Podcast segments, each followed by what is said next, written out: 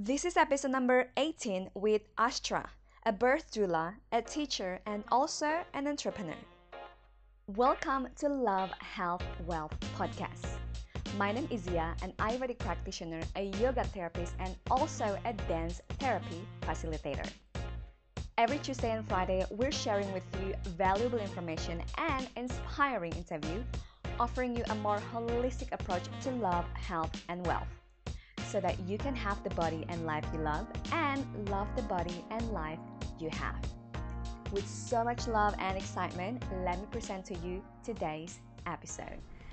Selamat siang, Siang. Ibu Astra. Iya. Terima kasih atas kesabarannya. Iya kan. I mean, you know me for so many years, and you'll be like, this girl. She take me for granted, people. no, sorry. So, Uh-huh. for those of you who doesn't know, Astra Effendi atau yang biasa dipanggil Sasa, Iya. for those who know her, Mhm. or um, Teteh. Ada yang Teteh nggak sih? Gue nggak ada mbak lah. Mbak sama Ade lu panggil apa? Ada Astra lah kan udah Eke. Kak Ade lu manggil lu Astra? Oh, aku pikir ada Lin. Terus adik gue manggilnya kakak. Okay, there you go.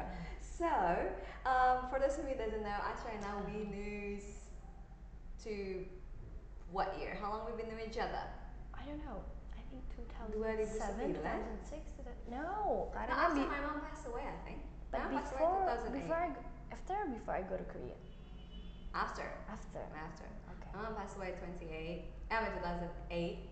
Yeah, okay, then 2008. after. because my when my brother died, you were there, so Yeah. 2008. My brother died 2000 2009. Okay. So 2008 been Wow. a decade. Oh my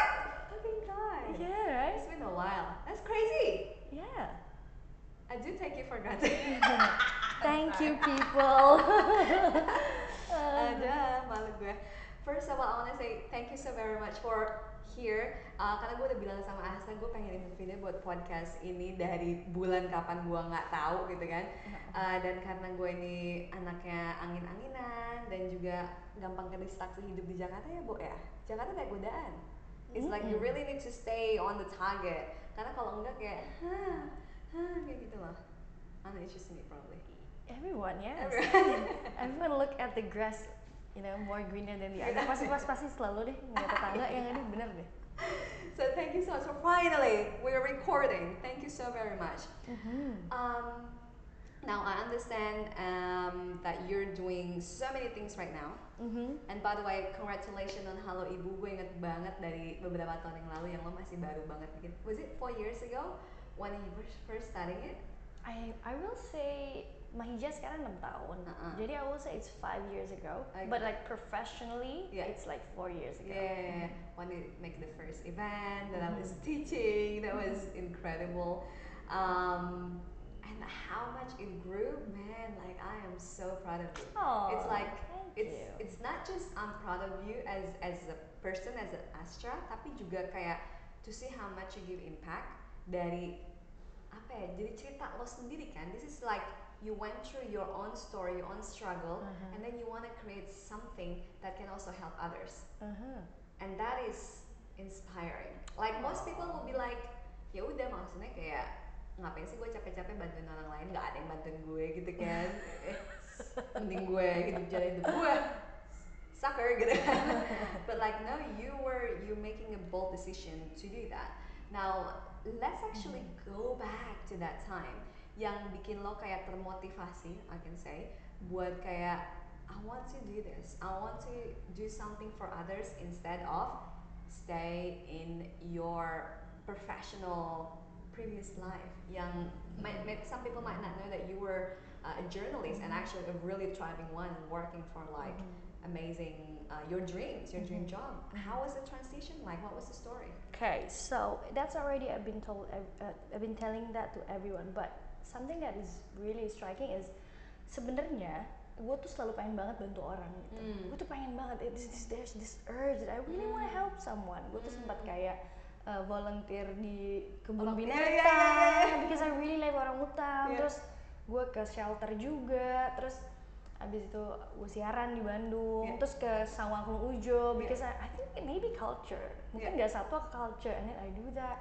so there's always this part of me that I really want to share to people and that it's not Mm. life is not always about me but I never Mm. know like some apa that but nothing click gitu terus si bentuknya apa gitu Uh-uh. bentuk ngebantu orangnya dari bentuk apa gitu Uh-uh. Terus akhirnya jadi wartawan karena oh ya sudah mungkin uh, that's something I learn in school.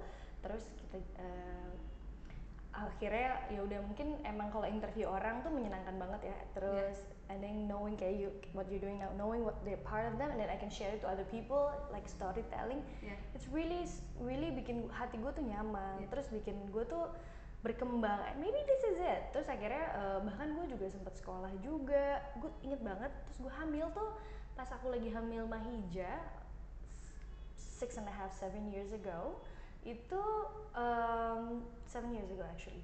Si Mahija uh, gue tuh dapet uh, I, I actually had two scholarship going on. Satu tuh ke Wow. Eropa ke Erasmus Mundus Global Journalism. That's something that I really really wanted for Yeah. so long lo bayang Yeah. nggak? Tapi gue hamil. Terus Yeah. habis itu VOA itu udah udah tahun ketiga mereka sampai Astra kamu dateng ya? Terus pas gue dateng gue lagi hamil berapa bulan gitu. Wow. Terus it was like terus are you ready? Of course not. But it was for the pregnancy you mean uh, no uh, are you ready going to state if you you get oh accepted oke of course not. Yeah. said because I was pregnant.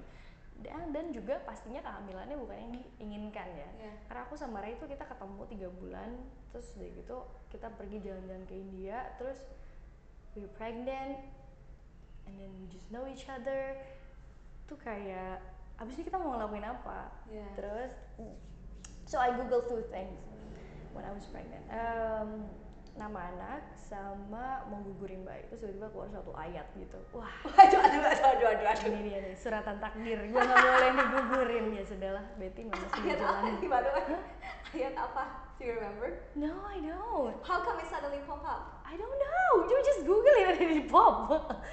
On top. Holy wow. It's like right if I google it now itu juga belum tentu keluar. Wow. so jadi itu kayak Tuhan kasih tahu ya alam semesta kasih tahu ya anak ini memang hadir. Memang perlu hadir. Maka waktu itu gue hamil tiga bulan gue nikah sama Ray. Everybody like was like kayaknya tuh menutupi kehamilan gue gitu. So I was torn. Terus kayak something is missing. Kayak I don't bahkan aku nggak tahu gitu rasanya. Hamil terus bahkan nggak mau hamil. Gue sama Ray nggak mau nikah gitu. Kita mau nikah umur 40 tahunan kali Hmm. and then we have different religion family. Hmm. it's also sucks banget deh udah nikah mah susah banget ditambah nikah yang agamanya beda terus ditambah lagi harus hamil. Ah gila deh. Yeah. it was the first two years of marriage is hell man. Yeah so and then I try to find out how to make peace with this pregnancy with myself. Kayak ketika gue ngeliat ke kaca tuh what do you, what do I want? So ya udah akhirnya eh, lahir coba lahir di rumah terus mungkin this is it karena waktu itu gue ke Bumi Sehat terus gue ketemu sama Bro Bin Lim. Terus dia tuh ngasih lihat perempuan melahirkan di waktu itu kliniknya masih kecil lahirkan di kolam. Mhm. terus dia itu lahirnya kan cuman ah, ah, wah kok lahirnya bisa gini ya? Terus gue disuruh keluar terus habis itu bayinya lahir. Padahal yang gue lihat-lihat tuh kalau imaji di video di film di sinetron ya kan? Ah, ah kayak susah bener nih lahiran. So mungkin this is it this is why my mahija is showing kayaknya dia mau lahirannya kayak gini. Hmm. terus Ray pelan-pelan on board kita. We had a beautiful home birth. Ada bidan Eri ada juga eh, dulaku namanya Bulani waktu itu juga nggak tahu konsep dula kayak apa. And then I was getting the support that I need yang padahal dari keluarga sendiri tuh nggak disupport. Yang Hmm. I don't have my mother I don't have my mother-in-law. So every woman in my family my friends they were all not there. So I get support. Karena mereka nggak tahu lahiran atau karena other things? Everything. But they're so busy. They're I was like 23, 24 when I, I, I give birth. So everybody was on top on their career. I was the first mom among my friends. and I wasn't So- in Indonesia as well What? I'm, I wasn't in Indonesia You were at that time flying somewhere Yeah, everywhere you're finding yourself. right. So I don't have anyone. So I I moved to this new place gitu, dimana bapak ibu juga nggak ada. So being there alone and not knowing myself, not knowing what's going on to my body, itu sucks big time sih. And after I give birth, I thought everything's gonna be okay. Like I have this beautiful home birth, gue I feel like a rock star Hmm. tapi ternyata kan Ray harus balik ya karena paternity leave kalau di Indonesia tuh nggak begitu lama kan Iya. ya mungkin seminggu dua minggu and then I was home Wow. and then I lose my job of course I lose myself I lose my job So I was home between these walls, and then nobody is here. My mom is still mad. My mother is my mother is in law is not here. So, wah itu kayak pas aku ngaca lagi kayak I don't know who I am, and it was really heartbreaking. Not knowing yourself and then what you want to do in this world, and then someone is two four seven leaning on you. Yeah. It really it's not an undesirable feeling. So, jadi gimana ya caranya bisa keluar dari dari semua kesedihan dan kemarahan yang terjadi ini Hmm. dan mencari kedamaian. Hmm. Ya udah akhirnya I started writing again. After like one year I write again terus uh, making Instagram and then just have fun and then slowly getting back to myself terus uh, dan bahkan nggak tahu kalau pada saat itu tuh lagi transisi postpartum ada a bit depression, a bit anxiety and I don't know that. Karena kan akses tentang mental health di Indonesia juga nggak banyak. Waktu itu ketemu Mas Reza sih pas awal-awal kehamilan eh udah akhir kehamilan udah mau melahirkan. Tapi kan nggak pernah yang kayak Sesi atau sesi ada- juga nggak pernah. Waktu itu juga belum punya uang ya bu buat sesi udah makere ya udah macem-macem lah. Tapi Mas Reza baik banget. Udah kita ke rumah aja mungkin dia tahu kali kita nggak punya uang thanks Mas Reza. Terus kita ke rumahnya terus dikasih lihat lahirannya Atisha sama Mbak Dewi dikasih tahu. Hmm. terus habis oh this is it. I can give birth in this beautiful kind of way. So for me helping other women is because I don't have help back then. So and it's really heartbreaking. And then I find out I can help someone. And then akhirnya lahir si lingkaran ibu nih. Akhirnya duduk bareng-bareng melingkar. Event setelah event dari kamu berapa? Ada event halo ibu. And then gue tuh pengen banget punya kayak AA meeting tau gak sih? Alkohol Ya, ya kalau di film-film. Ya. kayaknya ini deh pengen deh ada lingkar duduk perempuan melingkar. Ya udah waktu itu I wasn't a doula. I think it's 2007ish terus pas duduk bareng melingkar terus I don't even I just wanna know I just wanna have a mandala. I just want I just I just wanna have this this flowers and water gitu gitu terus duduk melingkar perempuan terus saling sayang ngedengerin no unjudgmental place really it's just magic and the energy goes around. And then I thought wow I, I have the ability to do this and help women. And then that I realized kayaknya gue harus jadi dula deh. Karena uh, it's not all about me it's also me as a woman kayak gitu sih kayak udah panjang banget nih ngomongnya. Yeah, I mean, some people might not know the story. That there are a few things that I want to go deeper as always, gitu kan. Um, the first thing is, you know, let's say we have a plan in our life. Kayak kita punya rencana, gua pengen ngeraih ini di mimpi gua, di hidup gua. Gua pengen mimpi ini gitu kan. And especially for someone like you who are very goal getter, and once you set on something, that's that what connects us sama banget boy ya. Kalau kita kon uh, udah kayak gue mau ini fokus, we make plan, and we gotta get there. Um, this is my still my personal struggle of when um, kehidupan membawa kita ke jalan lain yang mana kayak nggak ke situ. Kadang kan orang kayak um, oh iya mungkin ini di tour, nggak kadang kayak nggak sama sekali ke sana gitu loh. Iya. So in that case you have a dream of like udah keterima beasiswa, the dream job that you want gitu kan. Gue inget banget bahkan sampai kayak uh, was it Al Jazeera as well like several things gitu kan. yes yes Gue inget banget lo kayak so excited for yeah, all of so this so job excited. gitu kan. Um, terus tiba-tiba life give you a lemon. Iya, exactly. 3,5 kilogram. Gitu ya bernamanya manja ya kan? How did you what did you exactly do yang kalau misalnya lo mau ngasih tahu nih sama yang dengerin podcast ini um, what did you do mungkin internally and externally buat kayak nge-shift akhirnya nge-shift mindset lo buat kayak okay this is for the better. Karena kan kayak they say it's not what happened to you it's what how you react to it. Mhm. so how did you um, apa namanya uh, change your mindset and see it as a blessing instead of like "Ih, si anjing gitu kan. Funny nggak kelamaan di situ ya maksudnya. Funny thing, most Indonesian now malahan mikir kalau kita harus buru-buru uh, bersyukur ya, nggak apa-apa lah, pasti this is life biggest lesson. But it's not. You need to take a grief Yeah. with what you are before. So, yang paling pertama adalah yang aku cukup beruntung, aku punya waktu untuk berhenti diam. Pada saat itu kan eh, aku di rumah aja. I Hmm. wasn't I was I have the opportunity to be just home and then taking care of my baby and then doing nothing. yeah Just me and taking care of me. Yeah Nah, and that moment I also grieve, grieve of losing myself. Yeah. That's I think nggak cuman ibu ya, tapi semua perempuan tuh nggak punya waktu untuk grieving kalau dia akan pergi ke step selanjutnya gitu Yeah. loh kayak bye bye Zia, you're no longer gonna be Zia in her 20s, she's gonna be in her 30s, Mm. and then 40s, and then 50s, and so on. And then we never take a chance to do that yeah to actually slow down and then saying goodbye to ourselves and then take a proper grief. Yeah, that's a really good point. Um, I can relate to that. The last one year, for those who doesn't know, probably everyone knows now. I'm separated from my from my husband last year, and sama kayak lo, gue punya privilege buat nggak ngapa-ngapain, dan gue bisa just stay at home and also travel here and there gitu kan, to take time for myself. Dan satu hal yang teman gue selalu ingetin, and that's okay, is feel the feeling. Buat kayak bener-bener oke lo lagi ngerasa sedih oke feel that. Karena the only way to heal it is to feel it feel it to heal it. Dan itu most people will suppress it karena nggak enak kan. Akhirnya di suppress malah jadi baggage yang ternyata malah jadi busuk over time gitu kan malah jadi create bigger problem. So I, could you please tell me I remember you told me about the steps of grieving would you mind to tell me and our listeners about that because I think it's very important to go through that step Okay, this is what I also teach on my class all the time, even postpartum. Mm. So, five stages of grief. Uh, ini ada dua psikolog dari Jerman gitu yang nemuin. Pertama, what you gonna experience is denial atau Hmm. denying everything that you feel. Kayaknya gue nggak ngerasain ini deh, Bo. Hmm. Nggak mungkin deh.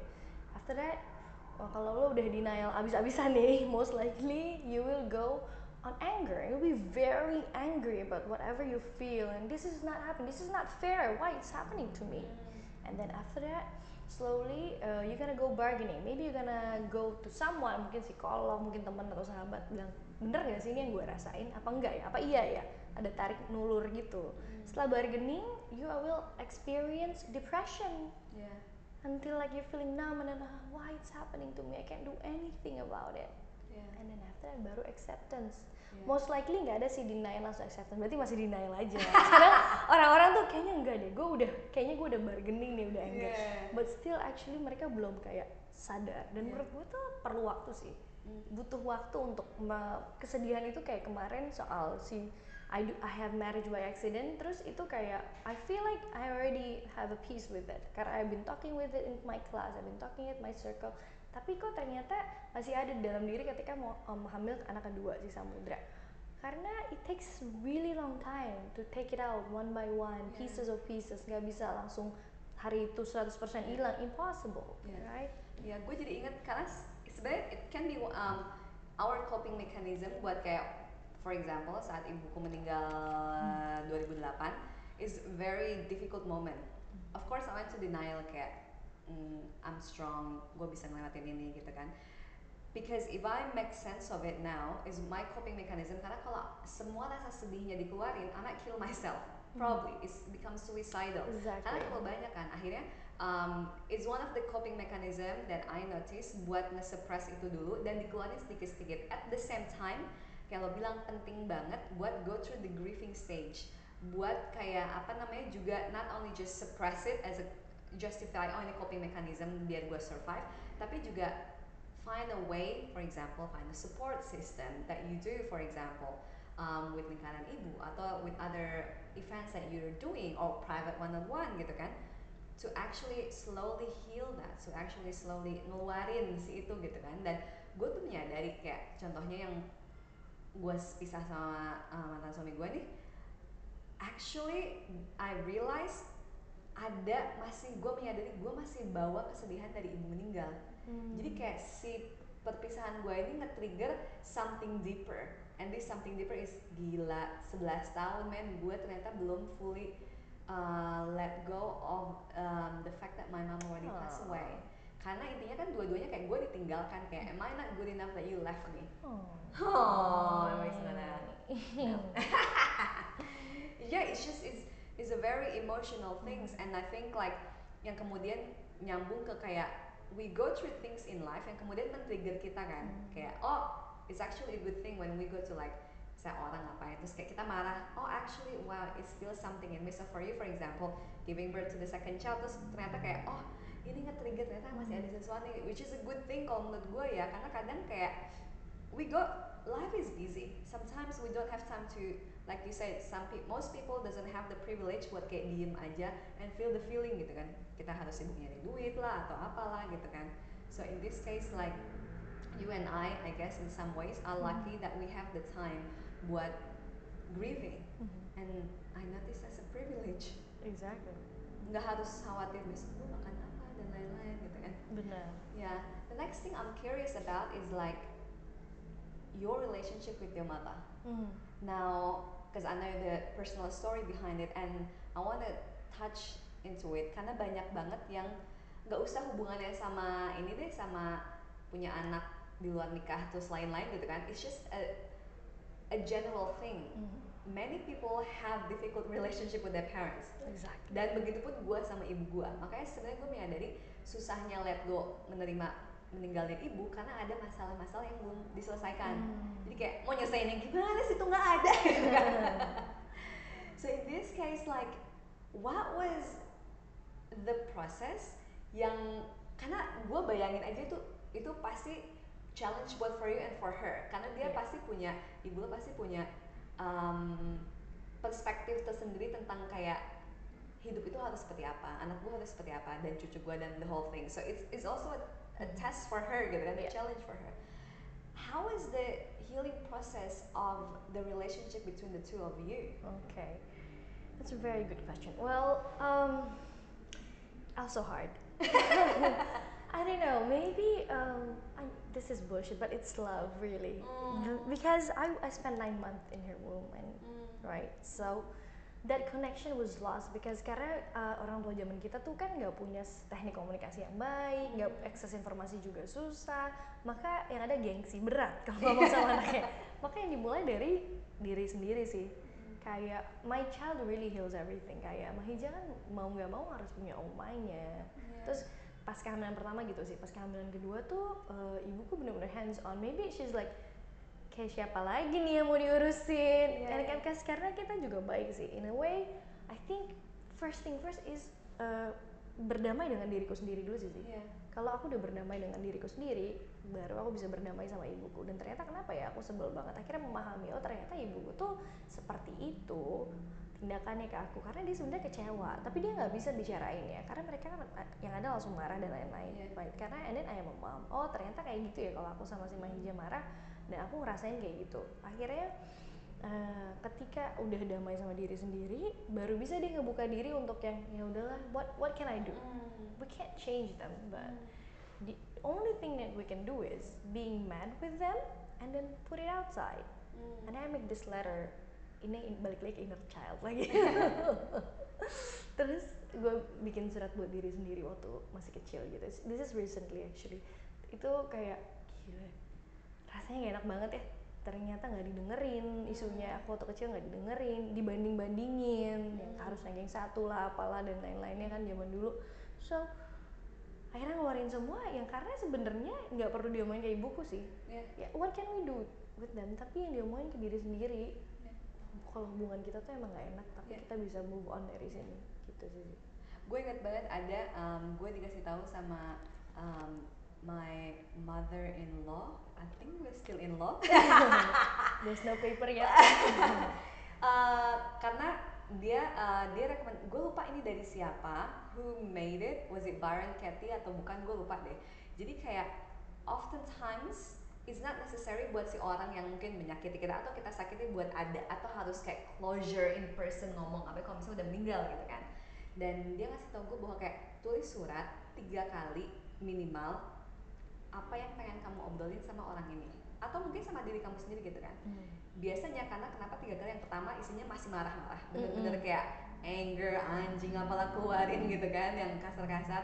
Yang kedua usually there's less of that. Yang ketiga there's more love. Dan gue inget banget gue ngelakuin surat ini uh, sama bokap gue uh, gue nulis tiga kali dulu. Yang ketiga there's a little bit more love gitu kan. Karena kayak bertahun-tahun ya Bo ya. Like tiga tiga surat nggak cukup ternyata.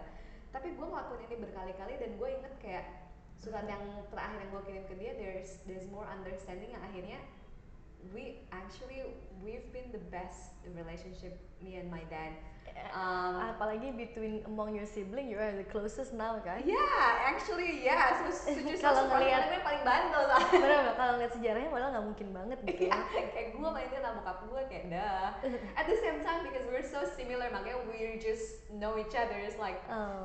shittiest thing Oh. gitu kan. But um ya kayak like he call me like kapan pulang ke Bandung? Like never do that. Gitu kan kayak kangen apa gimana? Gengsi gitu loh. Iya kan? Ngerti Indonesia banget apa gimana ya? Ya emang lah.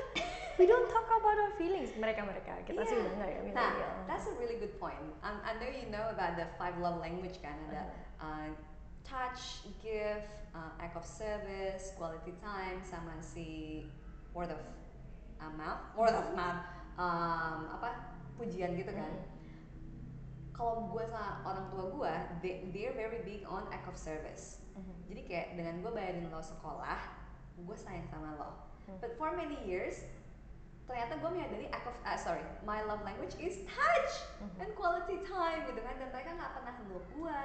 Uh, dan gue tuh memori gue paling bahagia adalah bokap gue setiap hari minggu nemenin gue ke BIP main odong-odong gitu karena itu love language gue kayak bokap gue uh, uh, apa namanya spend time with me. Walaupun gak dipeluk ya tapi kayak itu my, one of the two top love language buat gue Uh, sedangkan dominannya kan adalah act of service. So for many years gue gak ngerasa dicintain. In this case like your parents Uh-huh. probably like that too yang kayak nggak bilang gue sayang. Um, doesn't come to your birth you know ceremony and a ceremony procession gitu kan? How did you finally shift the mindset bahwa actually orang tua gue sayang sama gue and what are you doing to your kids to make sure that your kids know that their parents love them Oke. Ah, kalau buat gue sih memang semua finding myself and then the journey of looking within emang starting of being a mother. So jadi gimana when I have a ma- I have my baby and then kok kayak gue tuh merepetisi apa yang nyokap gue lakukan ke gue dengan Yeah. ngomong besar, Yeah. terus teriak, terus kayak ngomongnya nggak enak. Loh kok terus eh, kayaknya gue mulai niru nyokap gue deh Yeah. karena itu adalah pola asuh warisan yang ternyata kalau nggak dikeluarin si trauma ini maka akan kita warisin ke anak kita Hmm. so and that's it I have to do something because I don't Yeah. want my child to experience what I experienced Mhm. so I go to classes uh, kayak menurut aku tuh mau jadi orang tua emang perlu belajar bo Yeah. yang mau jadi parent you need really need to learn so I go to parenting classes and then learning how to heal myself. Terus tadi and then how to actually navigate this trauma and not repeating to Mahija gimana caranya? Oke dengan kasih tahu ke Mahija how you feel? Kayak kalau aku nggak nyaman tuh aku kasih tahu Mahija aku tuh nggak nyaman banget deh sama perlakuan kamu marah-marah kayak gitu. Aku ngerti sih kamu tuh pasti pengen banget beli buku itu. Tapi kan kita baru beli buku itu buku yang kemarin. Boleh ya kita nggak beli lagi tapi aku tuh nggak bisa. Dia suka gitu. Iya uh, tapi kalau kelakuan kamu kayak gitu terus aku bikin aku nggak nyaman. Mm. nah dengan kayak ngebuka dan nge-treat anak kita tuh paham banget apa yang kita pasti paham banget deh. Dia 9 bulan di rahim kita. Dengan memahami apa yang dia rasakan dia pelan-pelan akan memahami apa yang kita rasain gitu loh. Mm. dan juga kasih tahu sih buat aku kan traumanya adalah yang pada saat hamil terus harus menikah aku ceritain sih sama Mahija ketika dia udah lima tahun enam tahun aku ceritain itu aku tuh hamil kamu kayak gini nikah kamu kayak gini gitu When she was just five. yes Wow, how was the reaction? when she was five uh, she's oh, oh, well, okay when she was six and then she have like the grit of life karena dia baru belajar kayak keluarga tuh mesti nikah terus gitu-gitu Wow, terus is, I never heard about this. Wow, that's Yeah. amazing story. terus dia dia bilang dia nangis langsung hah why you crying I don't know because this is so sad why it's so sad I don't know and then Dia, ya, ngeliat- aku dia ngeliat di sekolahnya maksudnya. kenapa Dia ngeliat kayak cerita tentang. Iya kan karena mereka lagi belajar ilmu sosial makanya Wow. belajar tree family dan lain-lain. Karena kan di sekolah diajarin gitu kan. Yeah. So ya udah terus akhirnya wow and then we have this connection ternyata aku tuh healing tuh barengan sama Hija sih. Karena when your Oh, mother it's heals making me tear. oh, That's so like I just can't imagine kayak apa yang dirasain Pak Hijo yang wah gua ngerti ibu gua sekarang gitu. Like the things that she go through maybe not in the full capacity but like how much itu merubah perspektifnya dia tentang dirinya sendiri tentang orang tuanya dan yang lo bilang kayak kemudian somehow bonding banget jadinya lo sama Mahija. yeah Oh, also wanna cry now wow. so Oh, this is so, So, sweet. I'm gonna yeah. hug her right now she's so so she was very happy gitu deh I told her her, her story and she realized Yeah. oh ternyata aku tuh loh yang bikin uh, daddy sama mami tuh ketemu Oh. instead of like making it something other than that and then what society Yeah, think of her yeah. let her make her own story because I, I don't want karena trauma kalau nggak dihealing kan akan warisan ke Yeah, generasi berikutnya yeah, because I don't yeah. want her to have the trauma that I have Yeah. so ternyata ya mereka ngertiin kita sih